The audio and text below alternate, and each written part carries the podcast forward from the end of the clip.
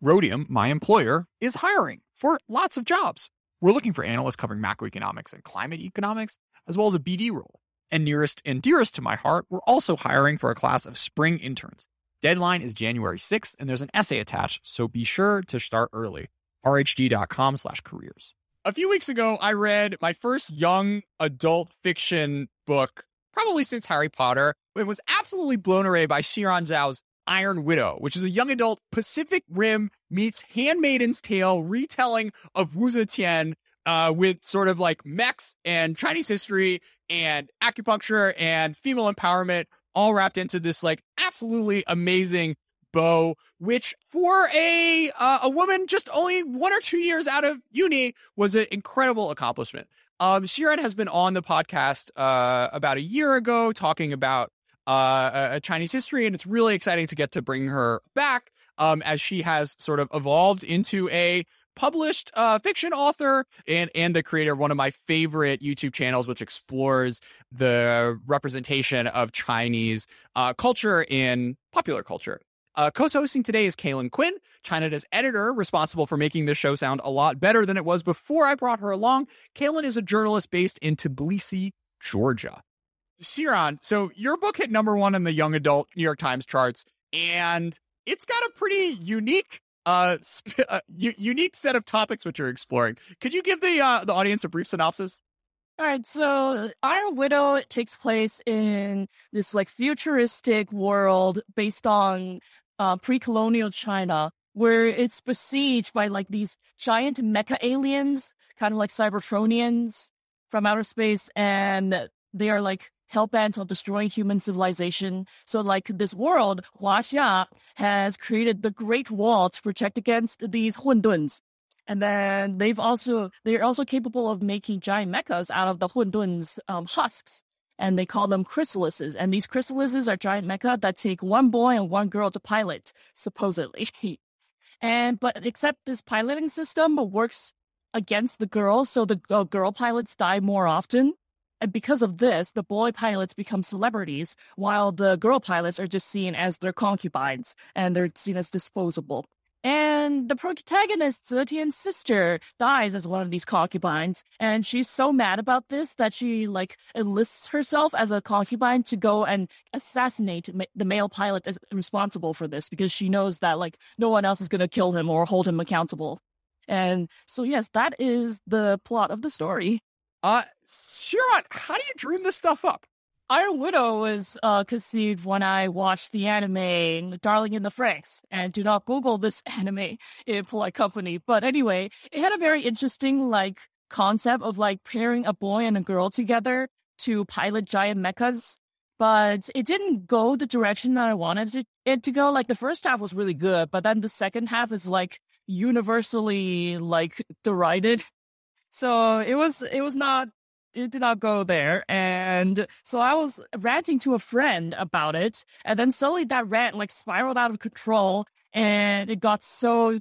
I, I was just ranting about like, oh, what I wish they had done differently. And then the rant spiraled so out of control that I was like, hey, I could write this as like an actual novel and I think it'll be pretty good.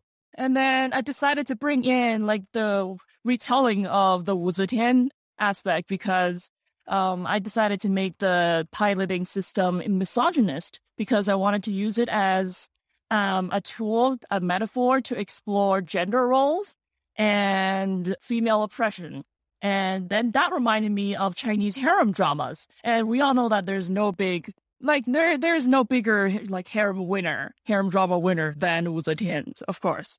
So that's why I decided to, like, do this whole thing. So, how long did it take you to write? Was this like a COVID lockdown project, or it was going on before? It was going on before in my last um last few semesters of university. Um, on and off, it took me five months to write. You know, the, the thing I found like really interesting um about the book is these sort of little motifs and Easter eggs kept popping up. You know, names that sounded oddly familiar. You know, that I probably heard on Chinese history podcast oh, or yeah. something. Um, can you talk a little bit about like the influences? Oh yeah, so it's definitely like it's not even just um a reimagining of the Tang Dynasty, but it's it's like Chinese history all stars because like you must have noticed that the all the provinces are named after a different dynasty, and then like characters from different dynasties are from different provinces. So you have like Zhuge Liang and Sima Yi like rushing over. Well, Zhuge Liang didn't rush over. It was Sima Yi who rushed over from the Sanguo province. And then in canon, the Sanguo province is like really chaotic and it's like the province nobody wants to be because like it's full of just gangs and like fra- factions warring. And then the Tang province is like really big, but it's also like bundled with the Sui province in, in defense matters because the Sui province is really small, but it's really uh, rich. It, uh, you just seemed like you were having so much fun when you were writing this. I mean, was this all? Was there sort of research going on simultaneously, or had you ingested enough of enough of this content to kind of just have it sort of spill out of you? Oh, I definitely just like, um, yeah, it was just me like spilling out the content. And honestly, it's like the amount of history that a Chinese boomer would know because my my um, parents' boomer Chinese boomer friend group got a hold of uh, the book, and then they were just like laughing at all the Easter eggs in it because like there's uh especially like how Wu Zetian's little brother is named Wu Dalong, and yeah, they got a kick out of that. And like the only reason that I had him as had him as uh Wu Zetian's little brother was just like for the shits and giggles, you know. What would you say are like your biggest Easter eggs you'd want people to notice reading the book? Uh, the fact that wontons are how they pronounced um, hundun in the South. And the soup, the lore is that wonton soup was like made out of like um the the Huaxia people's hatred of uh, hunduns. So they're like, oh, we're gonna make you into soup and we're gonna eat you every morning because you know Chinese people they have this tradition of naming naming dishes after their enemies, after people they hate. Yeah, top one. Um, number two. I guess the name Huaxia itself, because I don't think that's a term that people not familiar with Chinese history and like deep Chinese lore would know. But it's Huaxia is like this ancient name for China. And what's number three? Uh, I guess just the the fact that the Zhuge Liang and Sima Yi partnership was destined to fail. like, um, cause like um toward the end, like Sima Yi does this thing and should should I spoil? No, no, no, no, no spoilers on this. But like toward the end, Sima Yi does this thing, and everyone who's not familiar with Chinese history, they're like, "Oh my god, how could he?" But you know, if you're familiar with Chinese history, you saw it coming. Can you talk a bit about the historical character of Wu Zetian and why, you know, you decided to get inspiration from her? Well, Wu Zetian is the only female emperor in Chinese history, and she just inspires this book because like really like she is the single most accomplished Chinese woman in all time of all time. So and I really was inspired by just like the ways in which she made it to the top despite like all the patriarchal pressures that were placed upon her. And I wanted to just invoke that spirit in this like really dystopian um misogynist environment like sci-fi futuristic world Zetian from my novel is basically like the historical Zetian reimagined, like if she were reincarnated in this world and then had to deal with all of it. You know, the, the treatment of, of, of women, as you alluded to a few times in in our conversation so far, is one of the central themes in this book. There's a beautiful image you have of uh, the protagonist Zetian, who uh, grew up with bound feet for the first time, sort of getting hooked up to the the mecha, uh, you know, the Gundam like your imagination of a Gundam suit. It, you you have her saying infinite possibilities open to me at once. That's right. I'm no longer human. I've been set free from my broken body, that husk of flesh and bone that has prepared all its existence to be used for the whims and pleasures of men. Um, and then you know she goes and ends up like bounding through the sky, and uh, you know is able to move without pain for the first time, you know, since she was a toddler, probably.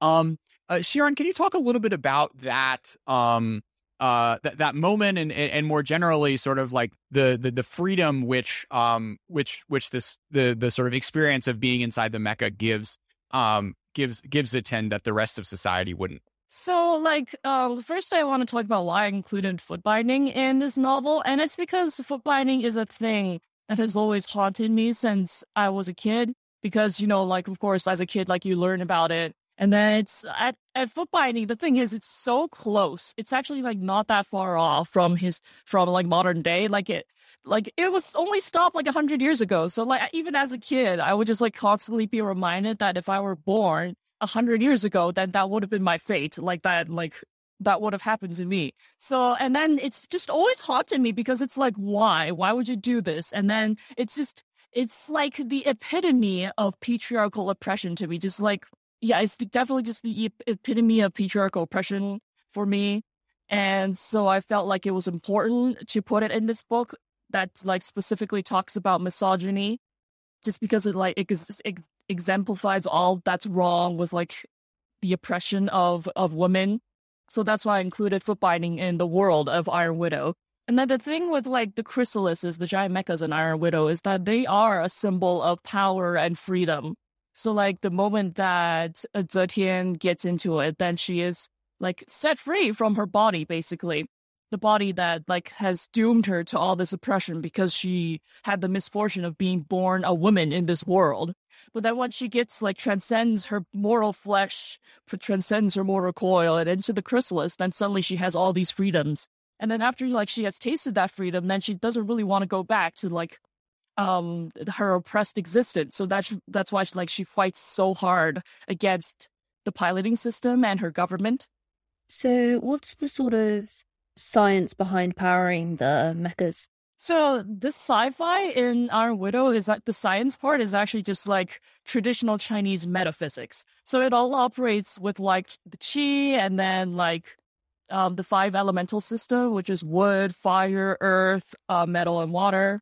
And so like that's what powers the chrysalises and like different types of chi like have different effects. And like it's actually a very complicated system but even in the book i'm like you don't need to know this. You don't need to memorize this. Just like go along with the ride people. And so yeah the they use acupuncture needles like the, the they use these like tiny needles that get pushed into the pilot's spines to like access their chi flow so the pilots can like transcend their bodies and like be embody the chrysalises instead. Let's talk a little bit about Confucianism and the sort of role that it plays in shaping the society you created in your world?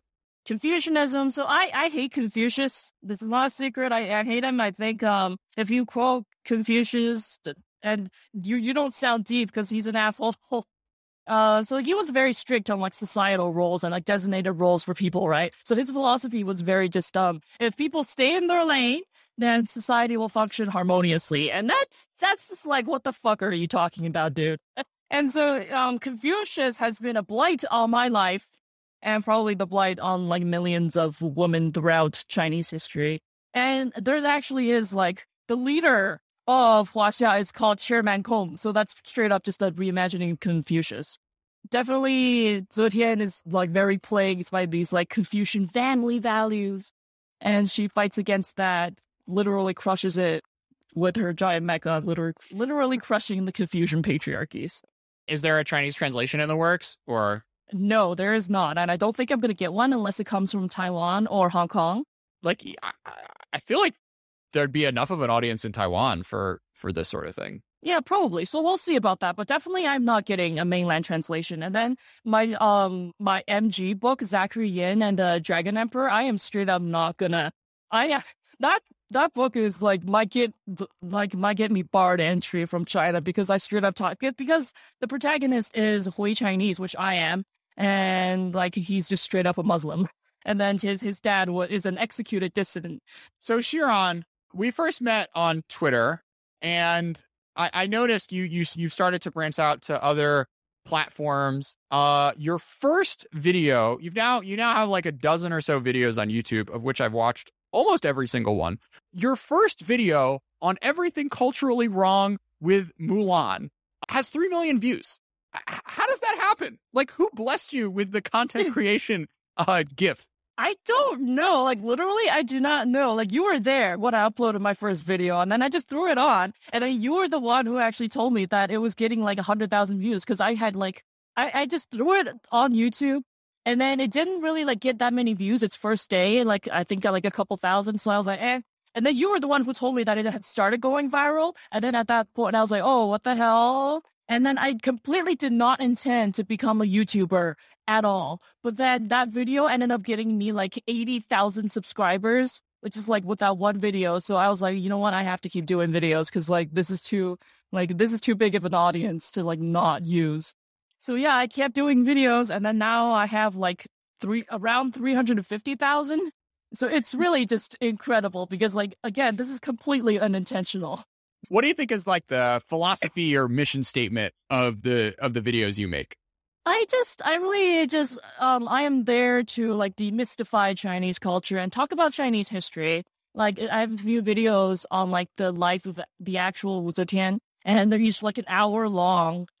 So if you want to know about like the actual details of her life, then I have videos on that. And then I want to continue doing lots of videos about like Chinese mythology and history and probably everybody's been asking me to do Shang-Chi. So the moment that comes out on digital, I'm going to do a dissection of that. Why do you think it's important? So a lot of your videos, Xiran, are taking the way, you know, mainstream popular culture represents China and sort of critiquing it for like, you know, authenticity and goodness. Why do you think that's an important conversation to have? Just because um, a lot of times these Western made productions are not written with, with like are not written by actual Chinese people. So like I want people to know the reactions of like someone who is Chinese and watching this and then all the stuff that like feels wrong to me. And of course it's like all my personal opinions, but still like I watched Mulan 2020 and it just like felt wrong in so many different ways. And that's basically what my first video is about, like why this felt wrong to me as a Chinese person. Uh, what do you think the most rewarding part of making these uh, YouTube videos has been?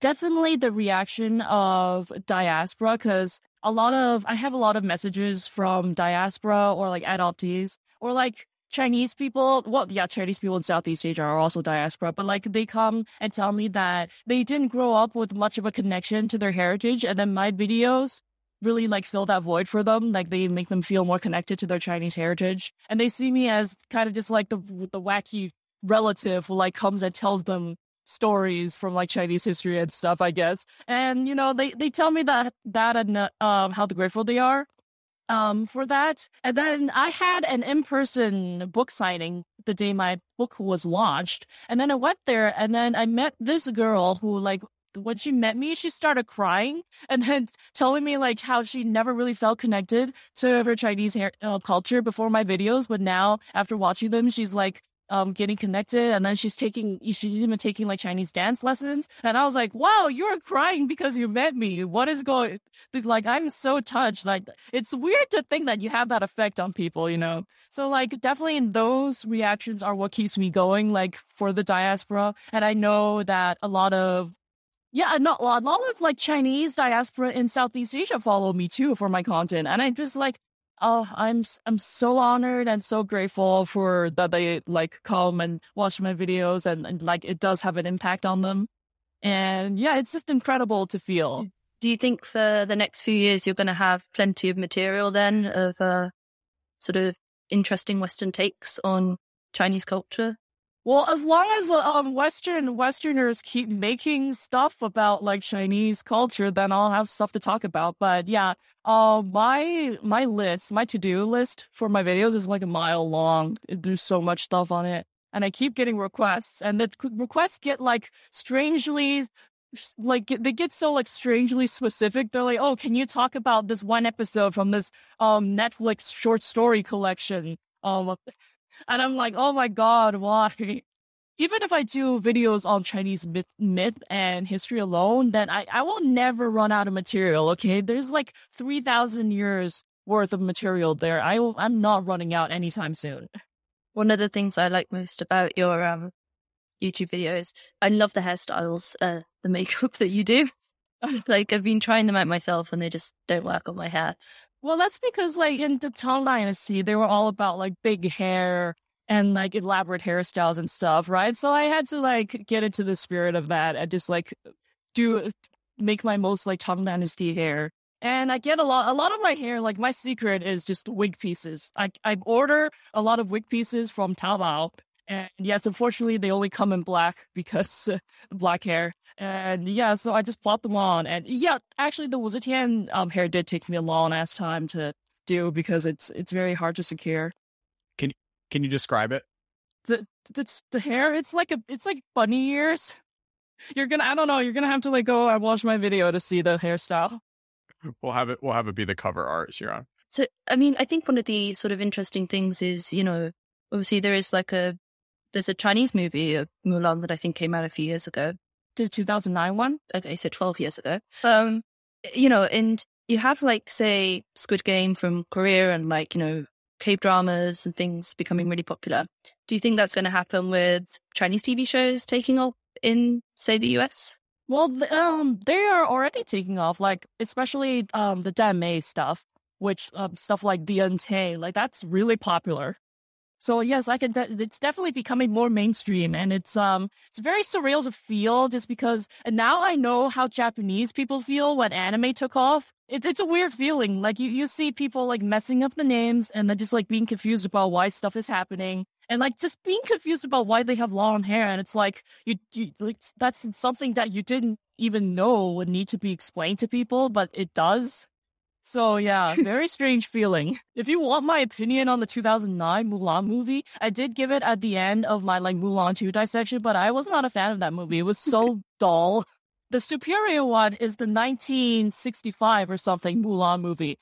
Lady General Hua Mulan. That is the superior Mulan adaptation. Yeah, that's what that one's by the Shaw brothers.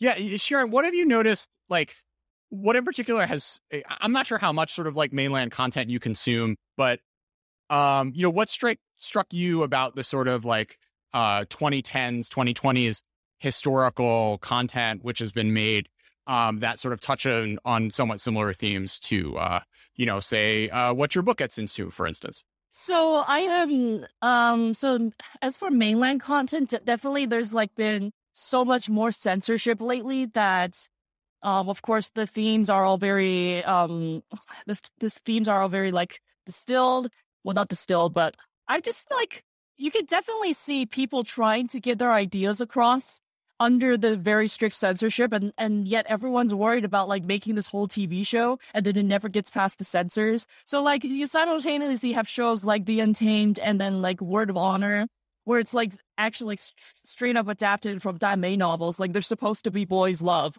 And these shows they become really popular but also like the Chinese censorship bureau is like not happy with those shows and I'm pretty sure they adapted recently um, uh, which is another really popular Danmei. And then apparently that show is never going to get released because they're trying to crack down on boys love. So you can really see like this like push and pull, this like power struggle, or not even power struggle because like creators have no power, but this struggle between creators and the Chinese government censorship. And they're trying, the creators are trying to do the best they can on their censorship, but you could just feel their frustration. And, but like, the, also there's this trend among Chinese historical dramas for like more historically accurate sets and costumes. And they have done that.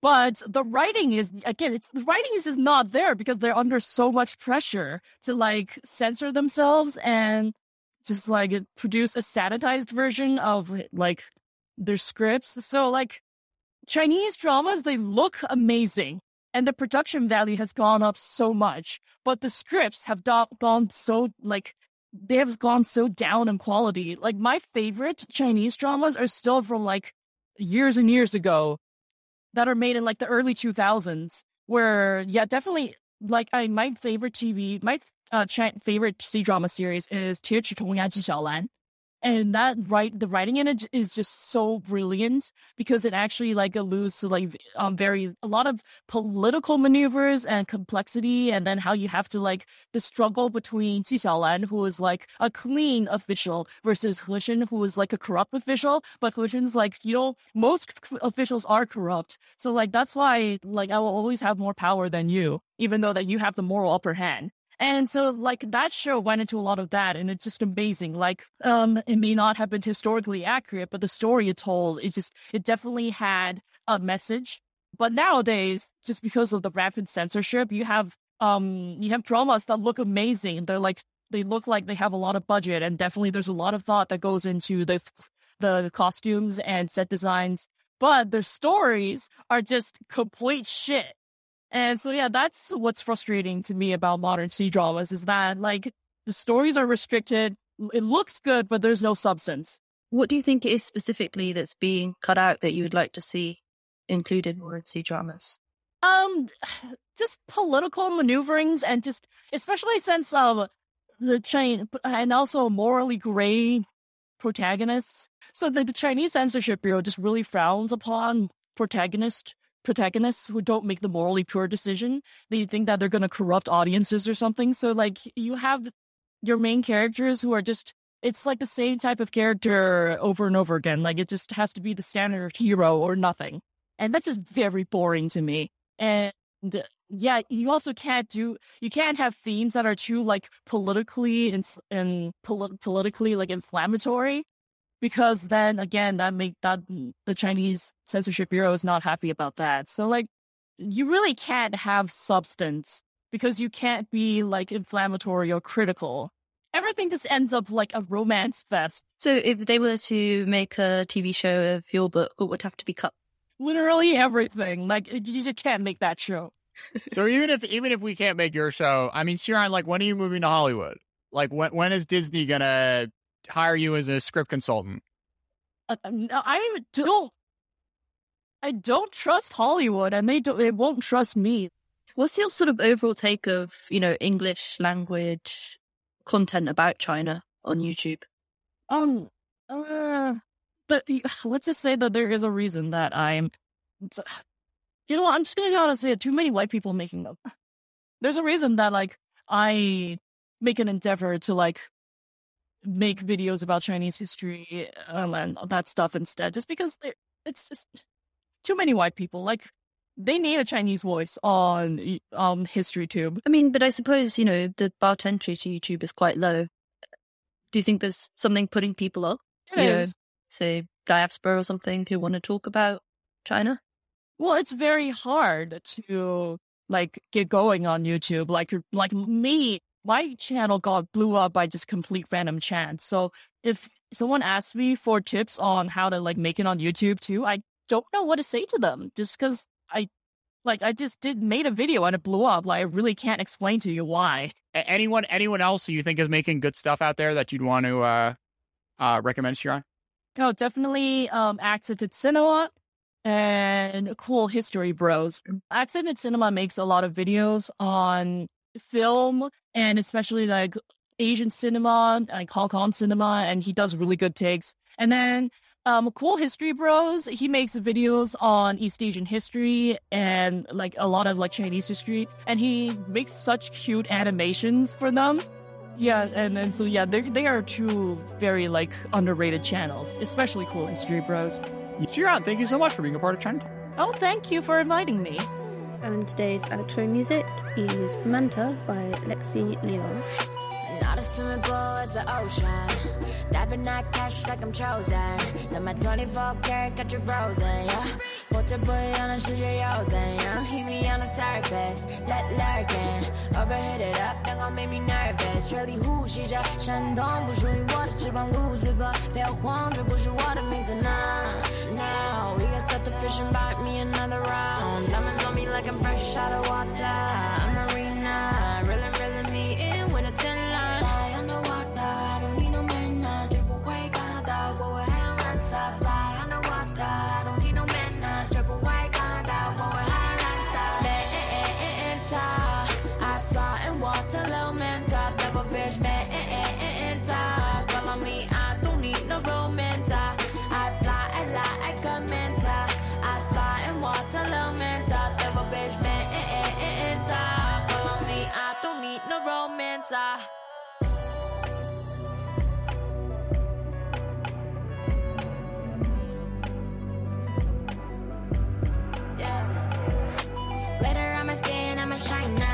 shiner. Got a flight to catch a mind back to China.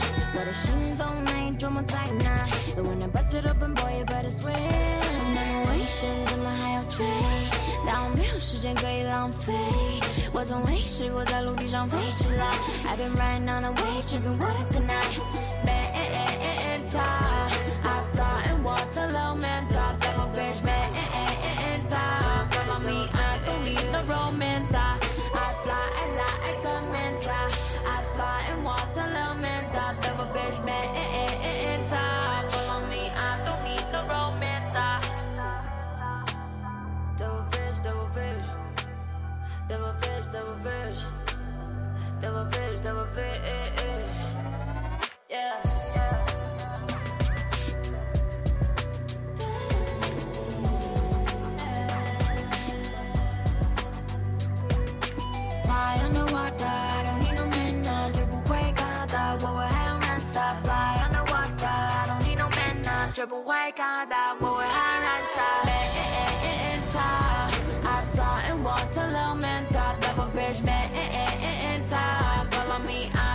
no romance. I, I fly, I lie, I command.